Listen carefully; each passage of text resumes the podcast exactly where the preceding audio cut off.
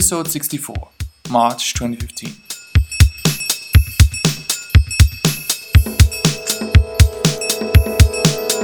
In this episode, designer Mario Delgado talks about material design, its target audience, what problem it solves, and what we can extract from it for other platforms.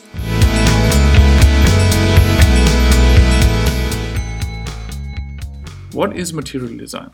Yeah, it's a great question. I think that, you know, from my understanding, one of the main principles of material design is that you're actually increasing, you know, and kind of what we were talking about before about the properties of objects, you know, be it wood having, you know, properties of, you know, things and, you know, steel having certain material properties. The team,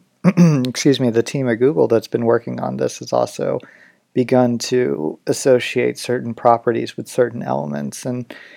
you know, they're starting to not only think about the physicality of it, but they're actually thinking a little bit more about the details of the interaction. So, you know, one thing that I was I was mentioning to you before was that, you know, the way that buttons work in, in material design is that they're actually responding to the way your finger is touching the screen. So if you kind of imagine, you know, the the elements being laid out on a screen, you know there's they kind of imagine you know the fingers being more magnetic than responsive. So instead of you know because the screens don't really flex you know you don't you're not actually like pushing a button into itself. And then the way that um, you know imagining material design is that buttons are actually kind of coming out of wherever they are and they're actually sticking to where you are pressing on the screen. So they're actually coming closer to you and actually kind of like snapping to that actual layer of the screen. So they're thinking about it a little bit more in three dimensions they're thinking about the kind of materiality in the sense of you know how you manipulate things and kind of the philosophy behind interactions. And they're actually creating you know a very strong argument for a certain pattern of things. Now not may not necessarily be the you know the best way for things to go. It may not be the most ideal interface but it's definitely a great step in establishing you know new rules for for interaction. I think that you know the teams at Apple that have been designing the guidelines for iOS have you know taken slightly different approaches. They have their own set of rules, and you know there are things that are being done differently. But what problem does it really solve? Sure. Um, well, I think the problem that solves now is that we're we're beginning to have a you know there there needs to be a stronger pattern and a more defined guideline for how us designers actually approach you know the universe of in this case android. And that there have been many cases throughout the lifetime of android in the past you know 7 or so years that we are beginning to design our own universes which detract from the overall experience I think that you know this this solution right now you know allows for extensibility and scalability, but also kind of creates a a defined physical world that you're actually playing around with, and the fact that things can, you know, how certain things can mesh with each other, and you're actually not only leading you know designers into creating better experiences but you're actually you know helping educate um, and providing an interface that helps educate future users of how things are interacting, you know, how data can be combined, how screens can move fluidly between spaces, how elements, you know, in reality are actually being reused many of the times. And we're actually, you know, providing an affordance for people to understand how their data is actually being manipulated, you know, on a more technical level while making it equally beautiful. And why do you think it has so much potential? Because it creates this sense of consistency?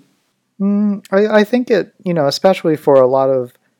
you know, and kind of going back to the way that designers and developers, you know, have the potential to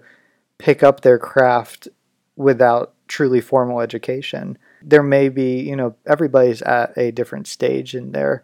in their process of, you know, learning to have their own voice in design, learning how to effectively communicate and you know, learning the complete level of principles for,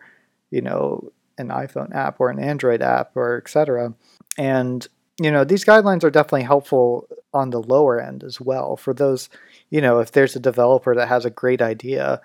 and does not necessarily want to worry too much about the details in the interface. Um, in the past, you know, guidelines have not been very helpful in creating things like effective transitions or correct display of data. And you end up seeing, you know, very sparsely designed apps where there's not a lot of attention to any detail. Um, so I think that, you know, I think it's definitely effective for for those who are still picking up the craft and, you know, maybe using these guidelines a little bit more strictly. Who do you think is the target audience for material design? I mean, I, I, I imagine the target audience and being being developers. I think that the way that Android is actually truly scaling is rapidly growing, kind of increasing the proportion of available developers to available designers. I don't necessarily think that the you know design industry is growing fast enough to scale for the fact that you know there will be potentially billions of smartphones sold, and that's potentially billions of users with billions of new potential economies and industries that are coming up because of the access of you know the smartphone being kind of driven downstream to people that you know this may be their first phone ever. Um, you know be it in you know countries where there's limited internet connection access or they're you know everybody who is over the age of two in some cases has a cell phone these days has a smartphone and or an ipad. And you know the the potential to develop is getting so much easier that i think it's a great opportunity to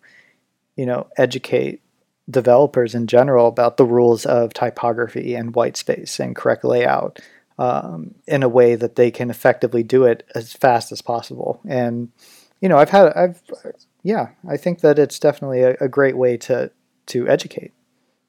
And what do you think we can extract from material design when building for other platforms? Well, I think one of the, the interesting aspects of, of material design right now is that we have a lot of attention on motion. The way that, you know,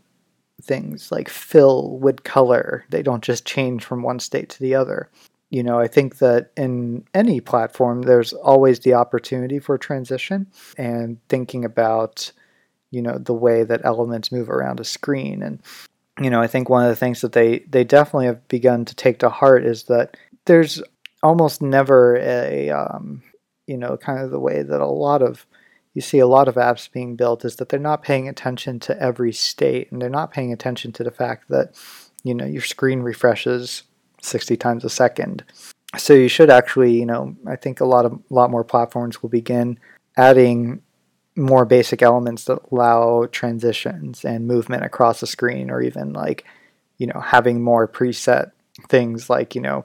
Apple already has things like, you know, loading a new screen by like swiping to the left, but you know, there'll be even more things of,